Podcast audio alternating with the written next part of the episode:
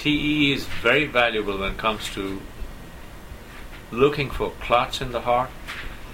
looking at the valves of the heart to make sure that they're not infected and they don't have a condition called endocarditis,